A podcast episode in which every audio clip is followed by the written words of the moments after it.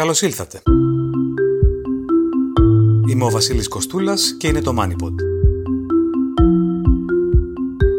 Σε αυτό το επεισόδιο θα διαπιστώσετε πώς δουλεύει ο Έλληνας μετά την πανδημία. Θα ακούσετε τι γίνεται στους δρόμους με όχημα την Beat και θα μάθετε τι είναι το μέρισμα, πού απασχολούνται οι μετανάστες στην Ευρώπη και πώς πορεύτηκαν τα t-shirts που όλοι αγαπήσαμε.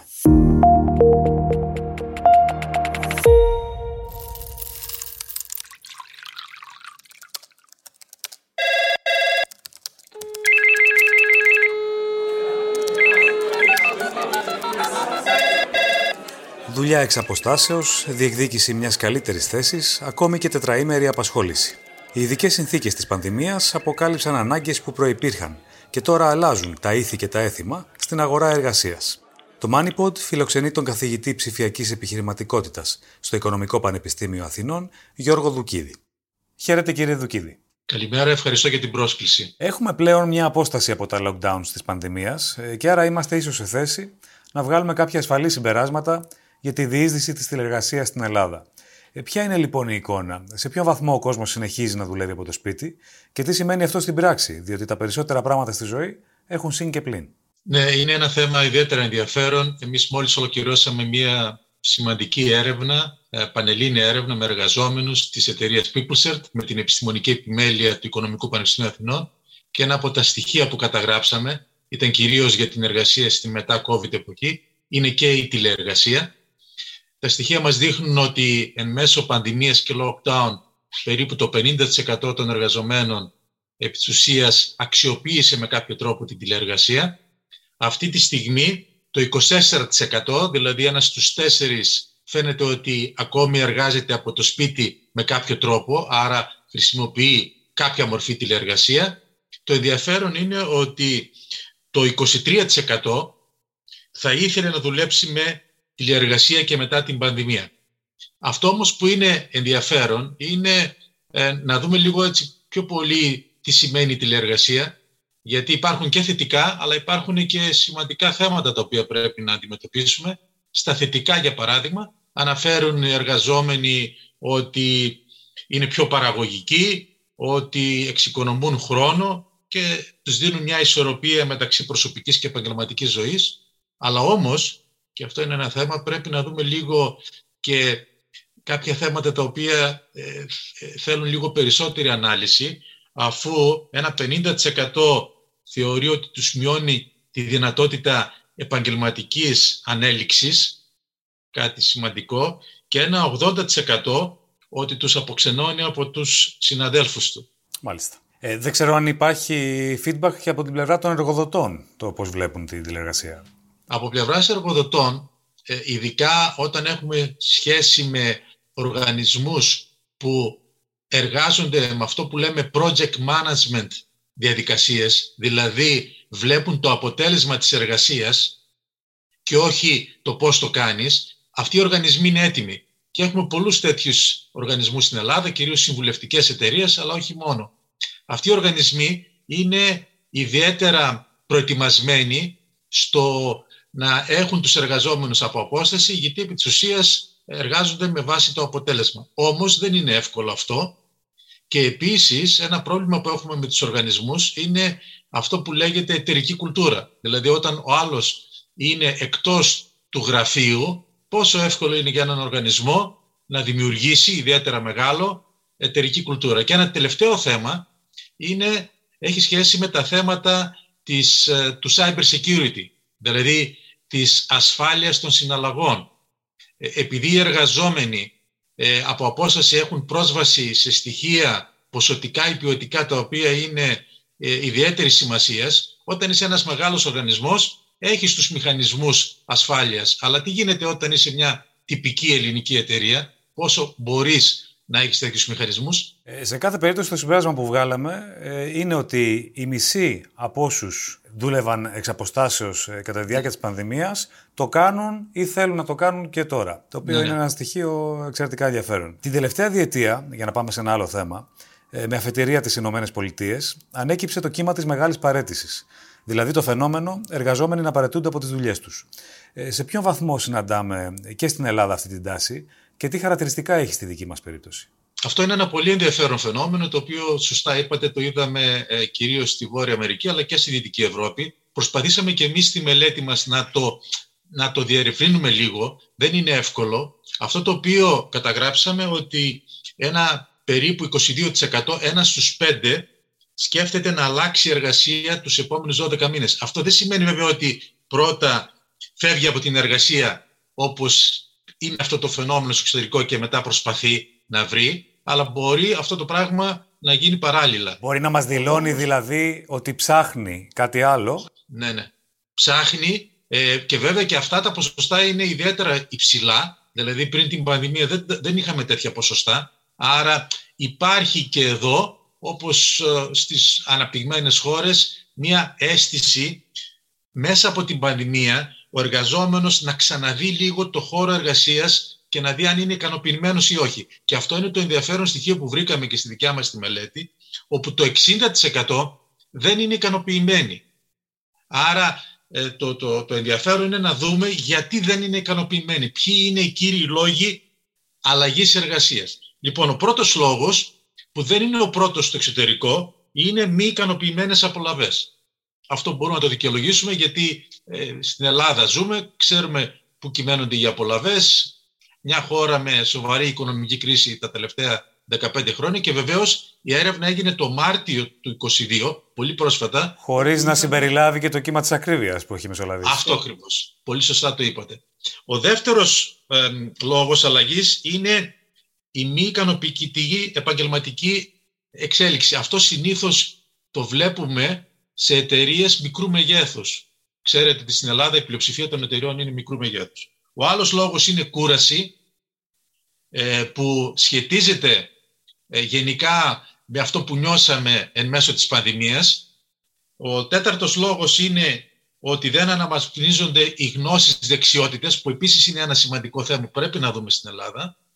Και ο τελευταίος λόγος είναι πίεση στρες, το οποίο βέβαια ε, σχετίζεται με την κούραση. άρα βλέπουμε ένα παρόμοιο φαινόμενο στην Ελλάδα, πιθανόν όχι στο μέγεθος και στην ένταση του εξωτερικού, αλλά που πηγάζει από τους ίδιους λόγους της μη ικανοποίησης με την εργασία τους. Και μάλιστα τα δύο τρίτα αυτών που δεν είναι ικανοποιημένοι, η, η, αυτή η αίσθηση βγήκε κατά τη διάρκεια της πανδημίας. Μάλιστα. Ναι, η οποία ήταν μια περίοδος ε, παύλα ευκαιρία για αναστοχασμό και αναθεώρηση. Και, και μάλιστα υπάρχουν και ευκαιρίες, ναι, δεν είναι μόνο... Βέβαια, το, το ζήτημα στην περίπτωση της Ελλάδας, αν καταλαβαίνω καλά, είναι κατά πόσο αυτή η τάση θα μεταφράζεται και σε αποτέλεσμα, διότι άλλες επιλογές έχει κανείς στην Αμερικανική αγορά εργασίας και άλλες εναλλακτικές έχει στην Ελλάδα. Οπότε θα έχει ενδιαφέρον σίγουρα να το παρακολουθήσουμε, να δούμε. Συν ότι ο Έλληνας εργαζόμενος γενικά θεωρείται loyal ε, δηλαδή, αν το συγκρίνουμε με χώρες γειτονικές των Βαλκανίων, ε, ο Έλληνας εργαζόμενος είναι λίγο διαφορετικός, άρα συμφωνώ μαζί σας ότι αυτό δεν ξέρουμε πώς θα, θα μεταφραστεί ε, σε πραγματικά νούμερα αλλαγής εργασίας. Την ίδια ώρα ε, ακούμε για περιπτώσεις τετραήμερης εργασίας κατά βάση στο εξωτερικό. Ε, προσωπικά έχω φίλο στη Δανία, ο οποίος συμφώνησε με την εταιρεία του να παίρνει περίπου 1000 ευρώ λιγότερα, αλλά να εργάζεται από Δευτέρα έως Πέμπτη. Είναι αυτό ένα μοντέλο που θα μπορούσε να δουλέψει στην Ελλάδα; Και τι θα μπορούσε να σημαίνει; Αφενός για τον εργαζόμενο, αφετέρου για την παραγωγή και τις επιχειρήσεις.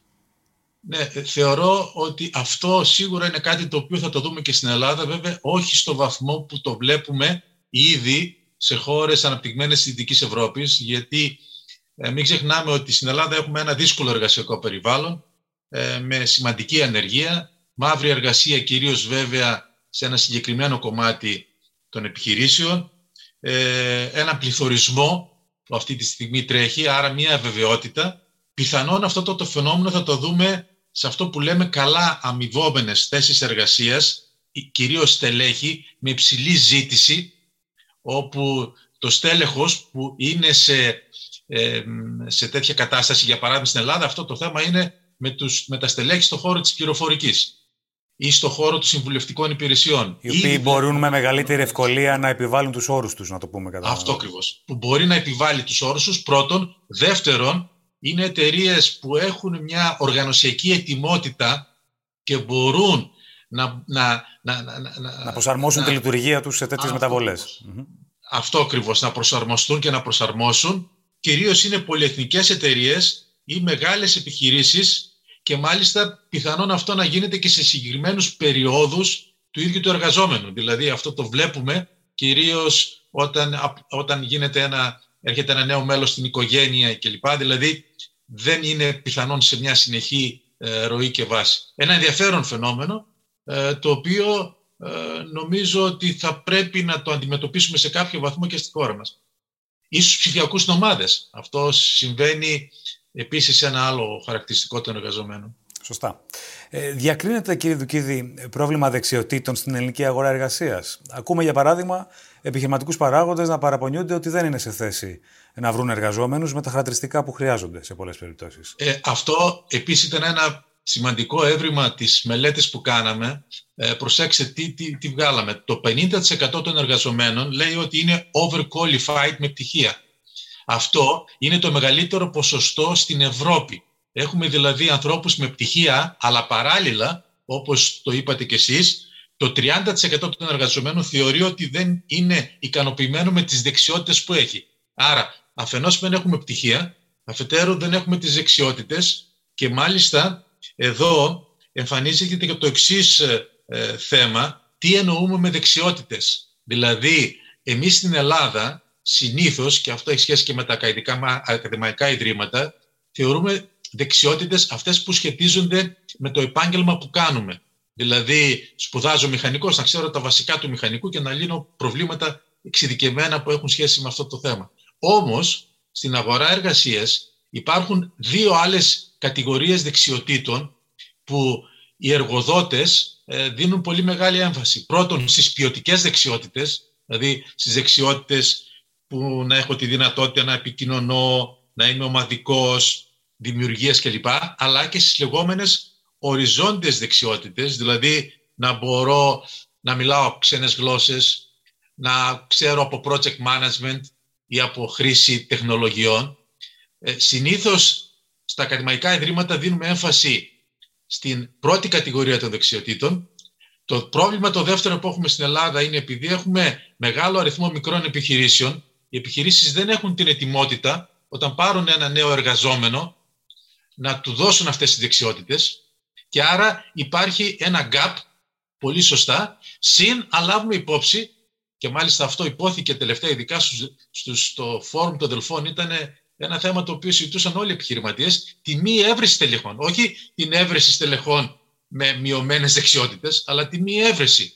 Και εκεί έχει σχέση και με την παντελή έλλειψη πλέον που έχουμε στην Ελλάδα, στην, στην μεσαία τεχνολογική εκπαίδευση, όπου πλέον τα ΤΕΙ όλα έγιναν ΑΕΗ και άρα δεν υπάρχει το, το αντίστοιχο τεχνικό προσωπικό το οποίο θα μπορούσε να δουλέψει σε μια γραμμή παραγωγής ή σε ένα λογιστήριο. Αυτή είναι όλη πολύ ενδιαφέρουσα παρατήρηση και συμπεραίνει κανείς ότι οι επιχειρήσεις σήμερα ζητούν τελικά ε, δεξιότητες που αφορούν μια πιο ολοκληρωμένη επαγγελματική προσωπικότητα ευρύτερα και όχι απαραίτητα να έχει να κάνει με skills ε, πάνω στο αντικείμενο αυτό καθ' αυτό πολύ στενά. Ε, κύριε Δουκίδη, ως δραστήριο μέλος της ακαδημαϊκής κοινότητας, ε, είστε από τους ανθρώπους που έχει νόημα να απαντήσουν το ερώτημα. Έχουν γίνει ουσιαστικά βήματα στην Ελλάδα ως προς τη σύνδεση της εκπαίδευσης με την αγορά; Διότι αυτό ακούμπα πάνω σε αυτό που μόλις συζητήσαμε. Αυτό ακριβώς. Και αυτό είναι ένα από τα προβλήματα που έχουμε. Έχουν γίνει αρκετά βήματα κυρίως στις σχολές διοίκησης, όπου προέρχομαι κι εγώ. Δηλαδή, πλέον ε, λειτουργούμε σε ένα περιβάλλον όπως γίνεται στη Δυτική Ευρώπη, στη Βόρεια Αμερική. Όχι βέβαια σε αυτό που θα θέλαμε, αλλά γίνεται. Υπάρχουν όμως προβλήματα. Ποια είναι τα προβλήματα στην εκπαίδευση; Πρώτον, ε, η συνεχής ανανέωση των προγραμμάτων σπουδών με μαθήματα τα οποία είναι σύγχρονα. Εντάξει, αυτό υπάρχει ένα ερωτηματικό το κατά πόσο γίνεται. Το δεύτερο, να δώσουμε έμφαση σε όλες τις κατηγορίες των δεξιοτήτων και όχι μόνο σε αυτό που λέμε ε, επιστήμη. Το αναλύσαμε πριν αυτό και είναι ε, σημαντικό. Το τρίτο είναι η πρακτική άσκηση.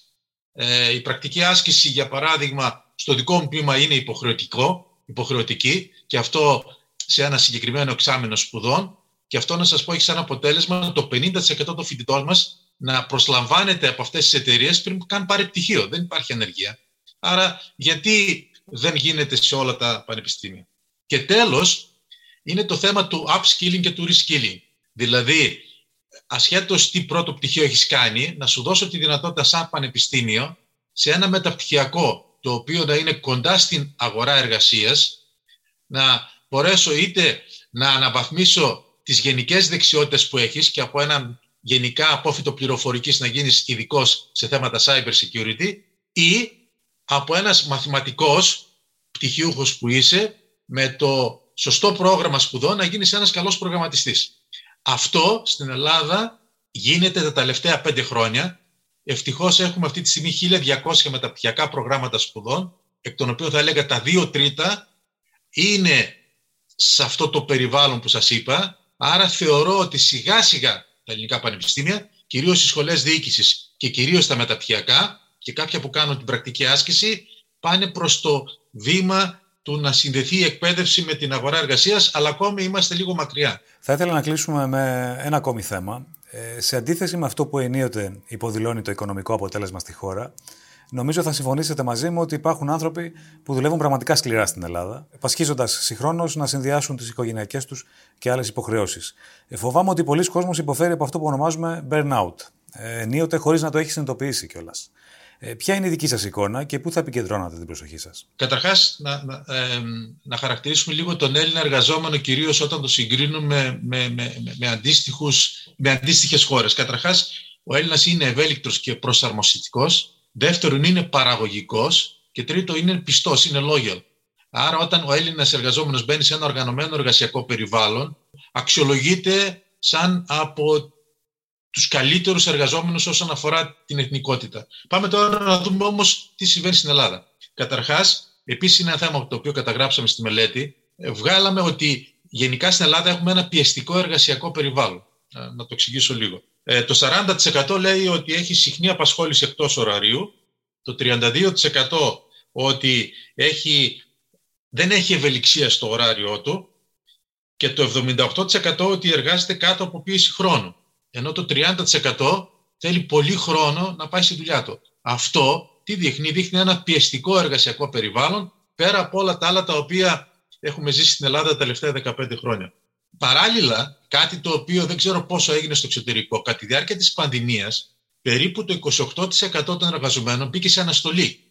Αυτό επίσης είναι ένα θέμα το οποίο δημιούργησε μια κατάσταση και βέβαια συνολικά ένα 66%, 2 στους 3, λένε ότι όλο αυτό έφερε ένα περισσότερο πίεση και άγχος. Άρα αυτό το οποίο προσπαθώ να πω είναι ότι όντως στην Ελλάδα έχουμε ένα δύσκολο εργασιακό περιβάλλον και θα πρέπει ο εργαζόμενος να είναι στο κέντρο του ενδιαφέροντος ε, είτε αυτό σημαίνει τις απολαβές είτε σημαίνει ένα εργασιακό περιβάλλον πιο ανθρώπινο και πιο ευέλικτο. Και επειδή εμπλέκουμε αρκετά με startups και νέες εταιρείες, είμαι πολύ έτσι ενθουσιώδης που βλέπω αυτό το περιβάλλον να έρχεται σε αυτές τις νέες επιχειρήσεις από τους νέους επιχειρηματίες. Νομίζω είναι ό,τι το καλύτερο να δούμε τέτοιες επιχειρήσεις και να, και να αναλύσουμε πραγματικά πώς ασχολούνται με τον, με τον εργαζόμενο, πώς τον βοηθούν, όχι μόνο τον ίδιο και την οικογένεια κλπ. Μιλάτε για μια νέα κουλτούρα ουσιαστικά, η οποία σε τελική ανάλυση μπορεί να έχει καλύτερο παραγωγικό αποτέλεσμα. Κύριε Δουκίδη, ευχαριστώ πολύ. Εγώ ευχαριστώ.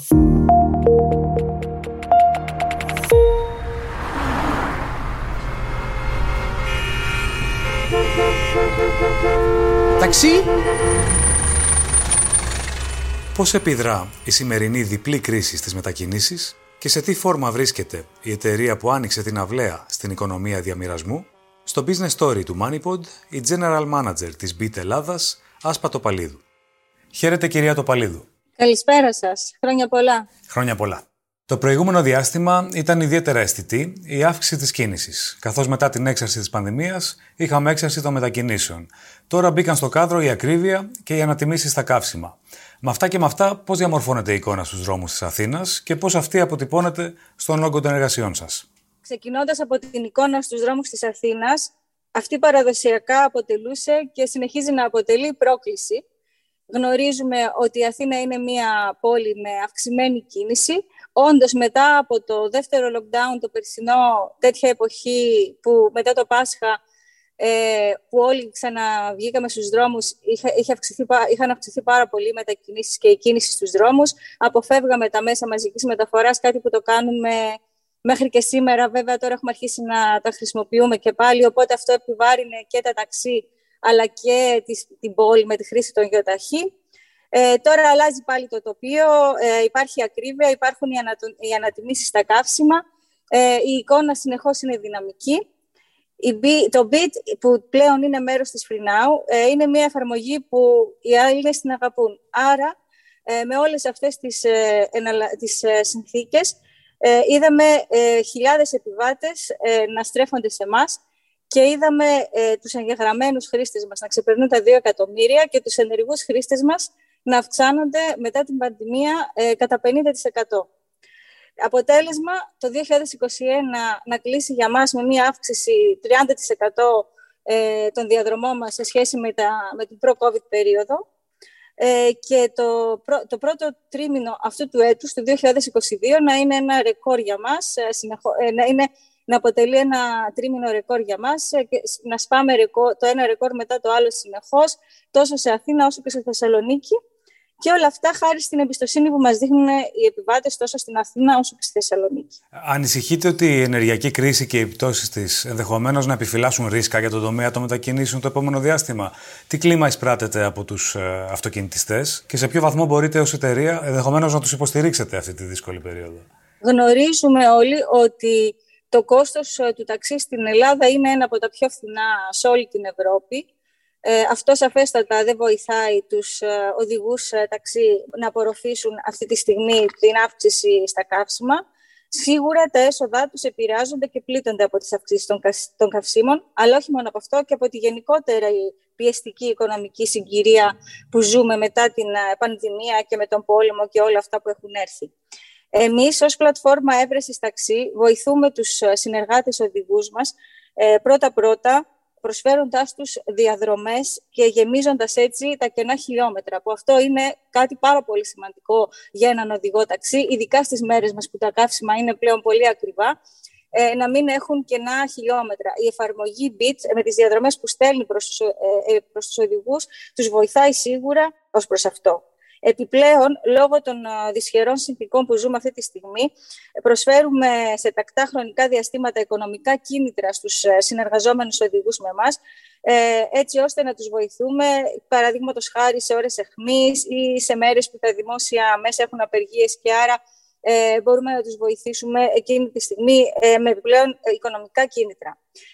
Ωστόσο, αυτό που πραγματικά έχουμε στα πλάνα μας για να βοηθήσουμε ακόμα περισσότερο τους οδηγούς είναι ε, ότι για πρώτη φορά στην Ελλάδα θα ανακοινώσουμε την εισαγωγή ενός πακέτου στήριξης των εργατών μας, νέων και παλαιών, το οποίο θα προσφέρει ένα πακέτο προσφορών ε, αλλά και προνομιακών συνεργασιών με μεγάλες εταιρείες, έτσι ώστε πέρα από οποιαδήποτε οικονομικά, άμεσα οικονομικά κίνητρα που προσφέρονται από εμά, οι οδηγοί μας να, ε, να μπορούν να εκμεταλλεύονται και άλλα προνόμια. Με όλα αυτά θέλουμε να βελτιώσουμε ουσιαστικά την ποιότητα ζωής των οδηγών και των οικογενειών τους, όχι μόνο στις ώρες που βρίσκονται στο τιμόνι, γιατί αυτό είναι ένα πάρα πολύ δύσκολο επάγγελμα, αλλά και πέρα από αυτές τις ώρες. Η BIT έχει ξεκινήσει ένα πρόγραμμα κινητροδότησης της ηλεκτροκίνησης. Ε, πώς εξελίσσεται και πώς τοποθετείται αυτή η στρατηγική πλέον μπροστά στην ενεργειακή κρίση που βρίσκεται σε εξέλιξη; Η αλήθεια είναι πως έχουμε ανακοινώσει ένα πολύ γενναιόδωρο πρόγραμμα στο τέλος του προηγούμενου έτους ε, βοηθώντας ουσιαστικά τους ε, συνεργάτες μας ε, που επιλέγουν να μπουν στο ταξίδι αυτό της ηλεκτροκίνησης, να μπορούν να αποκτήσουν ένα ολοκένουργιο ηλεκτρικό όχημα με κόστος κάτω από 10.000 ευρώ, εφόσον συνδυάσουν τα προνόμια που δίνουμε εμείς μαζί με τα κίνητρα της πολιτείας. Επιπλέον, πέρα από το κόστος κτήσης, τους προσφέρουμε προνομιακές συμφωνίες για κόστος φόρτισης και για συντήρηση του οχήματος. Και έχουμε και δημιουργήσει και μια εξειδικευμένη ομάδα που, οδηγεί τους, ε, που βοηθάει τους ε, οδηγούς ε, που συνεργάζονται με εμάς σε αυτό το ταξίδι. Ε, από τη στιγμή που ανακοινώσαμε αυτό το πρόγραμμα στο τέλος του 2021, είναι πάρα πολύ μεγάλος ο αριθμός των οδηγών που ε, πραγματικά ενδιαφέρονται γι' αυτό. Ωστόσο, αναμένουμε και την τυπική ενεργοποίηση του προγράμματος κινήτων από την πολιτεία για να μπορέσουμε να δούμε και την πρώτη κρίσιμη μάζα ηλεκτρικών οχημάτων στους δρόμους της Αθήνας και της Θεσσαλονίκης. Και σαφέστατα ε, μέσα σε αυτή την ενεργειακή κρίση που ζούμε, το να μπορούμε να έχουμε και άλλες, ε, ε, να μπορούμε να έχουμε ηλεκτρικά οχήματα που κινούνται από ΑΠΕ, Ε, ε, αυτό βοηθάει και τους οδηγούς, αλλά και, την, και, την, και συνολικά ε, την οικονομία και το κράτος. Άρα, σε αυτό εμείς θα συνεχίσουμε να είμαστε συνοδοιπόροι σε αυτή την προσπάθεια, γιατί πιστεύουμε σε αυτή. Πιστεύουμε στη μετάβαση σε μια βιώσιμη κινητικότητα. Πώς έχει βοηθήσει την BIT η εξαγορά από την Daimler Chrysler και ποιοι θα λέγατε ότι είναι οι στόχοι της εταιρείας για τη συνέχεια; Η BIT ήταν μια από τις πρώτες και ίσως η πρώτη σημαντική ελληνική startup που δημιουργήθηκε το 2011, αναπτύχθηκε με φοβερούς ρυθμούς, ε, προσέλκυσε το ενδιαφέρον της Mercedes και της, ε, εκείνη τη στιγμή και εξαγοράστηκε το 2017 από την ε, Mercedes, που σήμερα είναι το consortium της Mercedes, της Daimler μαζί με την BMW. Αυτό που συνέβη τότε ήταν πολύ σημαντικό, γιατί αν θυμάμαστε όλοι, ήταν μια περίοδος που τους άλλες χώρα μας τριζόταν από την παρατεταμένη κρίση χρέους και θέλαμε έτσι ιστορίες ε, που να, να είναι αισιόδοξες και να μας κάνουν να, αισθάνονται, να αισθανόμαστε έτσι καλά ως Έλληνες, ας πω. Η εξαγορά αυτή βοήθησε σημαντικά την BIT. Ε, βοήθησε την BIT ε, ε, καθώς έγινε μέλος της οικογένειας Φινάου αυτή τη στιγμή ο Όμιλος, η Αθήνα είναι μία από τις πιο σημαντικές πόλεις του Ομίλου,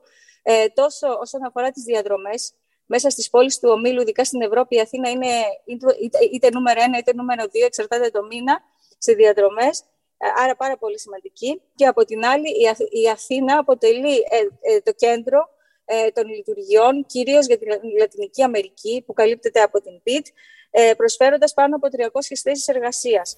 Ε, σε ποιες άλλες αγορές βρίσκεται η BIT?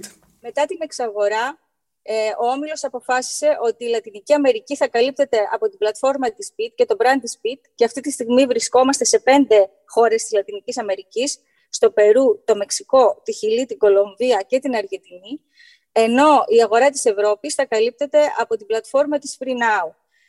Εμείς ως ελληνική αγορά, ως operations, ε, ε, πλέον ευθυγραμμιζόμαστε με τις υπόλοιπες 10 ευρωπαϊκές ε, αγορές της Freenow, όπου η πλατφόρμα που υπάρχει είναι η Freenow, καθώς η υπηρεσία στην Ευρώπη είναι πολύ διαφορετική από την υπηρεσία που πλέον προσφέρει η BIT στη Λατινική Αμερική.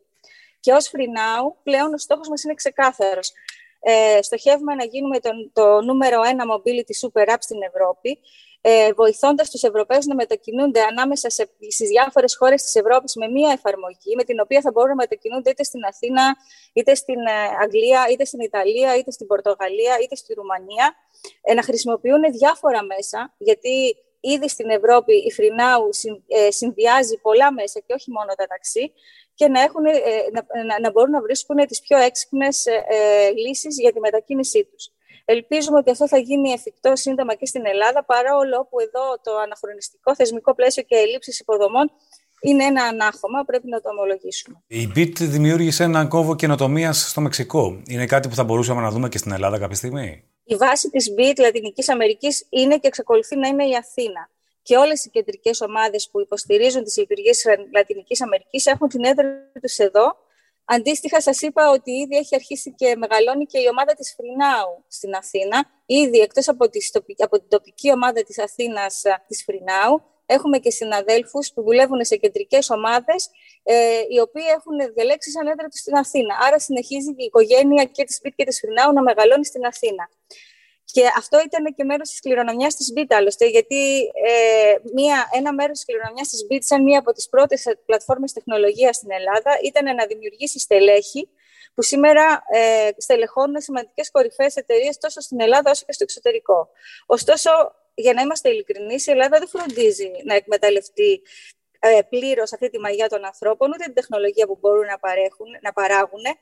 Και πάλι θα μιλήσω δυστυχώς για το αναχρονιστικό πλαίσιο, για τις ψηφιακές εφαρμογές, που ε, θέτει εμπόδια σε όλα αυτά που μπορούμε να πετύχουμε σαν χώρα και σαν εργοδότης και σαν κέντρο, ε, σαν, σαν κόμβος ε, καινοτομίας να ενισχύσουμε ακόμα περισσότερο τη θέση μας. Δηλαδή, το θεσμικό πλαίσιο ακουμπά και σε αυτό που συζητάμε τώρα, στο να δημιουργηθεί ένας κόμβος καινοτομίας; Ναι, γιατί ουσιαστικά ε, είναι, είναι ουσιαστικά ένα εμπόδιο στην κοινοτομία. Όταν δεν υπάρχει σαφέ, σαφήνεια στο νομικό καθεστώς ως πλατφόρμα διαμεσολάβησης, καταλαβαίνετε ότι ένας μηχανικός της BIT δεν μπορεί να δει άμεσα το αποτέλεσμα της δουλειάς του στον δρόμο της δικής του πόλης έτσι, και να νιώσει τι επίδραση μπορεί να έχει στην κοινωνία και αυτό είναι άσχημο. Η Ελλάδα ε, έχει μια εταιρεία εχμή στο κέντρο της πρωτεύουσά της, την Beat Free Now, και θα μπορούσε να, είναι ακόμα, να έχει ακόμα πιο ισχυρή ηγετική θέση σε πολιτικές για τη σύγχρονη κινητικότητα, ε, και με ένα πιο ε, σύγχρονο πλαίσιο αυτό θα μπορέσει να επιταχυνθεί σημαντικά. Το προηγούμενο διάστημα, δεν ξέρω αν είναι κάτι που συνεχίζεται και σε ποιο βαθμό, οι χρήστες της BIT δεν έβρισκαν ταξί τόσο εύκολα ε, όσο στο παρελθόν. Ε, τι ακριβώς συνέβη και πώς το αντιμετωπίζει κανείς; Αυτό είναι ένα πρόβλημα το οποίο ξεπερνά την BIT και κυρίως εμφανίζεται τους μήνες της τουριστικής σεζόν, που πλέον η τουριστική σεζόν στην Αθήνα δεν είναι Ιούνιο-Αύγουστο. Όλοι καλά το ξέρουμε, είναι τέλη Μαρτίου πλέον με μέσα Νοεμβρίου και είμαστε και πολύ χαρούμενοι που η Αθήνα έχει αναπτυχθεί και συνεχίζει να αναπτύσσεται ως τουριστικός κόμβος. Στη λειτουργία του της ΒΙΔ αποτυπώνεται ακριβώς το γεγονός της υψηλής ζήτησης που έρχεται κυρίως στους τουριστικούς μήνες, αλλά μετά την, ε, τον κορονοϊό ήρθε και από εμάς τους Έλληνες πρέπει να λάβουμε υπόψη μας ότι το ταξί στην, Ελλάδα είναι δημόσιας χρήσης και υπάρχουν 13.500 οχήματα. Χειμώνα, καλοκαίρι. Η προσφορά είναι πεπερασμένη. Όταν λοιπόν αυξάνεται πάρα πολύ η ζήτηση, και είμαστε τυχεροί που πάει καλά ο τουρισμός από τη μια και αυξάνεται η ζήτηση, σαφέστατα η προσφορά δεν μπορεί να καλύψει τόσο την εγχώρια ζήτηση, όσο και την ζήτηση των τουριστών που έρχεται και είναι πάρα πολύ αυξημένη αυτούς τους μήνες. Και σε μια κλειστή αγορά αυτό φαίνεται. Εμείς δεν υποστηρίζουμε το άνοιγμα της αγοράς, δεν υποστηρίζουμε να υπάρξουν περισσότερα αυτοκίνητα εκεί έξω στο κέντρο της Αθήνας που θα δυσχεραίνουν ακόμα περισσότερο το περιβάλλον κτλ. Ωστόσο, θεωρούμε ότι οι πλατφόρμες και η τεχνολογία μπορεί να δώσουν λύσεις. Έχουμε πραγματοποιήσει μία έρευνα ε, σε οδηγούς και βρήκαμε ότι στην Ελλάδα, στην Αθήνα, οι οδηγοί ταξί, οι περισσότεροι από αυτούς, εργάζονται πάνω από 12 ώρες ημεροσία.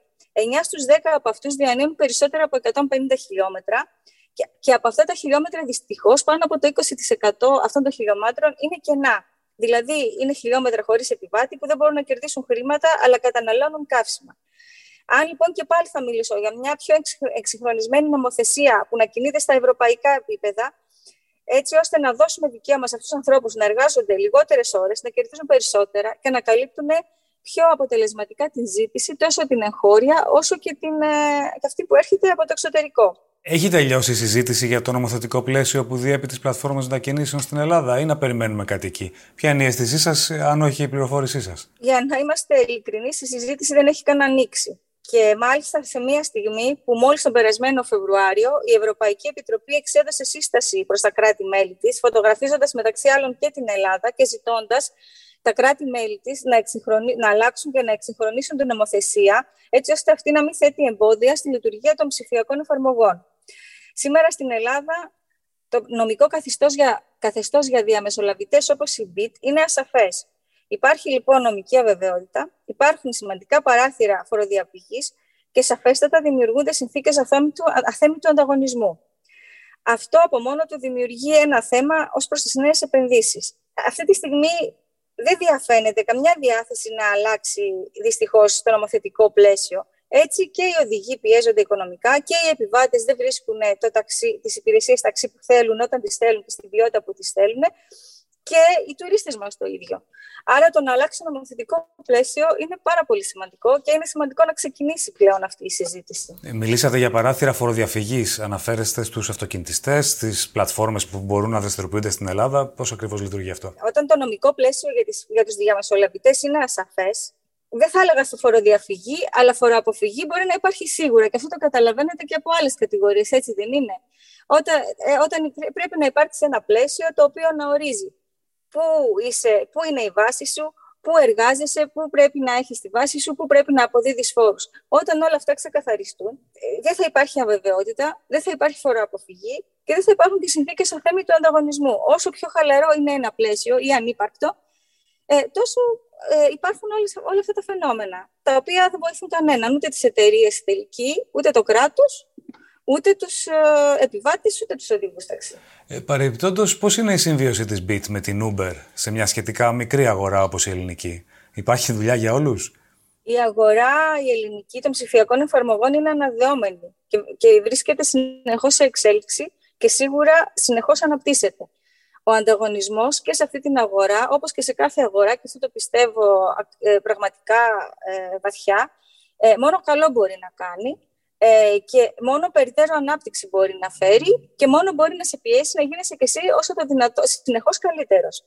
Η BIT ε, έχει αποδείξει τα τελευταία χρόνια ότι δεν έχει τίποτα να ζηλέψει από τους διεθνείς, από τους διεθνείς ανταγωνιστές της ε, και, και σαφέστατα ε, ε, απέχουμε σημαντικά από το επίπεδο όπου η αγορά μπορεί να θεωρηθεί κορεσμένη.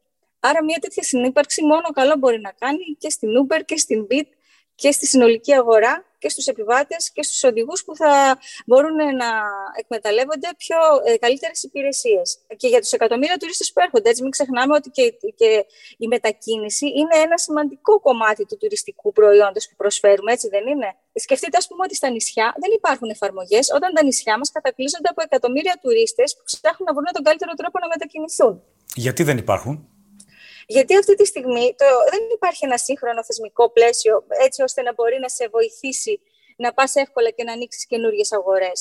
Και πάλι θα ξανάρθω στο θεσμικό πλαίσιο, το οποίο προκειμένου και να αυξήσεις τα δημόσια έσοδα και να βάλεις σε τάξη, σε τάξη μια κατάσταση που δεν τιμά τη χώρα, μπορεί να, να βοηθήσει την αγορά και όλους τους ανταγωνιστές και όλους τους παίχτε που βρίσκονται μέσα σε αυτήν. Πριν από λίγες μέρες, ξαναβρέθηκε στην ηγεσία του Συνδικάτου των ε, Αυτοκινητιστών ο κ. Τίμιος Λιμπερόπουλος, γνωστός για τον ανηλεή αγώνα απέναντι σε εφαρμογές όπως η BIT. Ε, Πώς ακούσατε αυτή την είδηση; Γνωρίζετε ε, ότι η BIT είναι στα δικαστήρια με τον κύριο Λιμπερόπουλο για ισχυρισμούς που έκανε στο παρελθόν εναντίον μας. Οπότε δεν θα ήθελα να κάνω κάποιο σχόλιο για την επανεκλογή του κυρίου Λιμπερόπουλου. Αυτό που θέλω να τονίσω είναι ότι εμείς μιλάμε με τον κλάδο. Έχουμε 8.000 οδηγούς σε Αθήνα και Θεσσαλονίκη που είναι συνεργάτες μας και είμαστε στρατηγικός συνεργάτης των σωστών επαγγελματιών ταξί. Επιπλέον, με τα δεδομένα της εφαρμογής μας, μπορούμε να βοηθήσουμε αποτελεσματικά τους οδηγούς ταξί σε όποιες διεκδικήσεις ε, έχουν για καλύτερες συνθήκες εργασίας και για ένα πιο σύγχρονο νομοθετικό πλαίσιο. Το κάνουμε ήδη και σας, σας, διαβεβαιώνω ότι θα συνεχίσουμε να είμαστε σε διάλογο και σε επαφή με τους σωστούς οδηγούς ταξί, με τους σωστούς επαγγελματίες του κλάδου για να κάνουμε ακόμα περισσότερα όλοι πρέπει να καταλάβουμε ότι η τεχνολογία δεν είναι εχθρός στο ταξί, ότι η BIT είναι πλέον αναπόσπαστο μέρος του DNA της πόλης και των μεταφορών μέσα στην πόλη και έχουμε μια ξεκάθαρη αποστολή τόσο να βοηθάμε τους ανθρώπους να κινούνται δίχως άγχος, να στηρίζουμε τις πόλεις μας να γίνονται πιο βιώσιμες, αλλά και να στηρίζουμε τους καλούς επαγγελματίες και συνεργάτες μας να κερδίζουν περισσότερα. Κυρία Τοπαλίδου, ευχαριστώ πολύ. Να είστε καλά. Εγώ ευχαριστώ.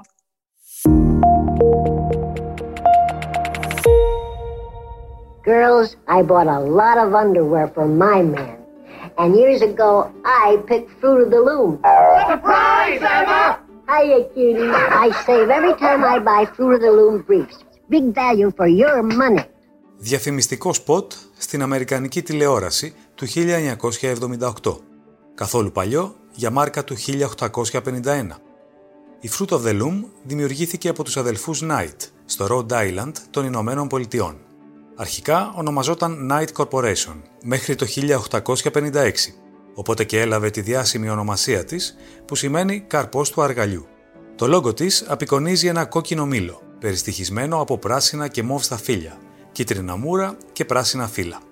Τις δεκαετίες του 80 και 90 έκανε θράψη και στην Ελλάδα, με τα μονόχρωμα μπλουζάκια της. Το 1999 η εταιρεία εντάχθηκε στον Αμερικανικό πτωχευτικό νόμο την εξαγόρασε το 2002 η Berkshire Hathaway του Warren Buffett έναντι 835 εκατομμυρίων δολαρίων.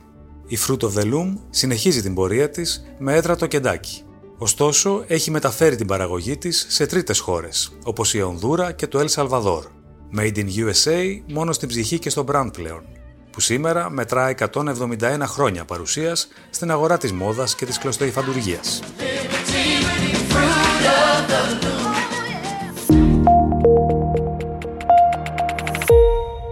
Είναι το μέρισμα;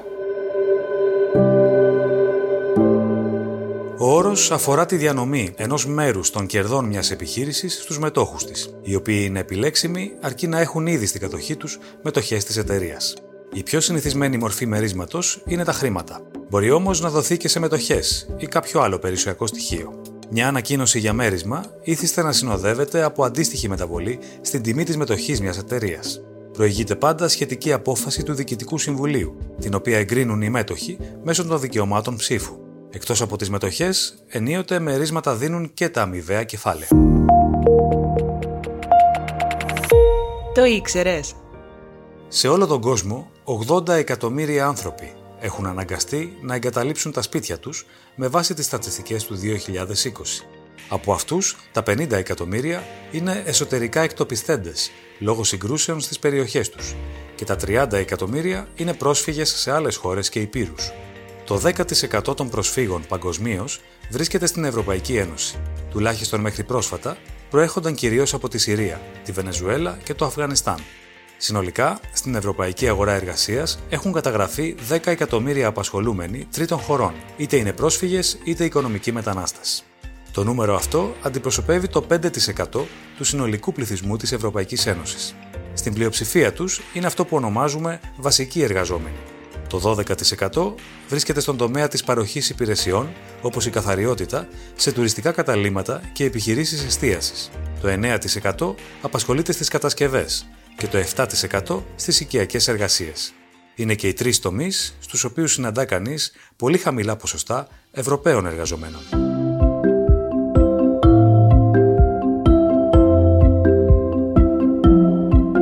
Ακούσατε ένα επεισόδιο του MoneyPod. Ξανά μαζί σας τη μεθεπόμενη Τετάρτη. Γεια και χαρά.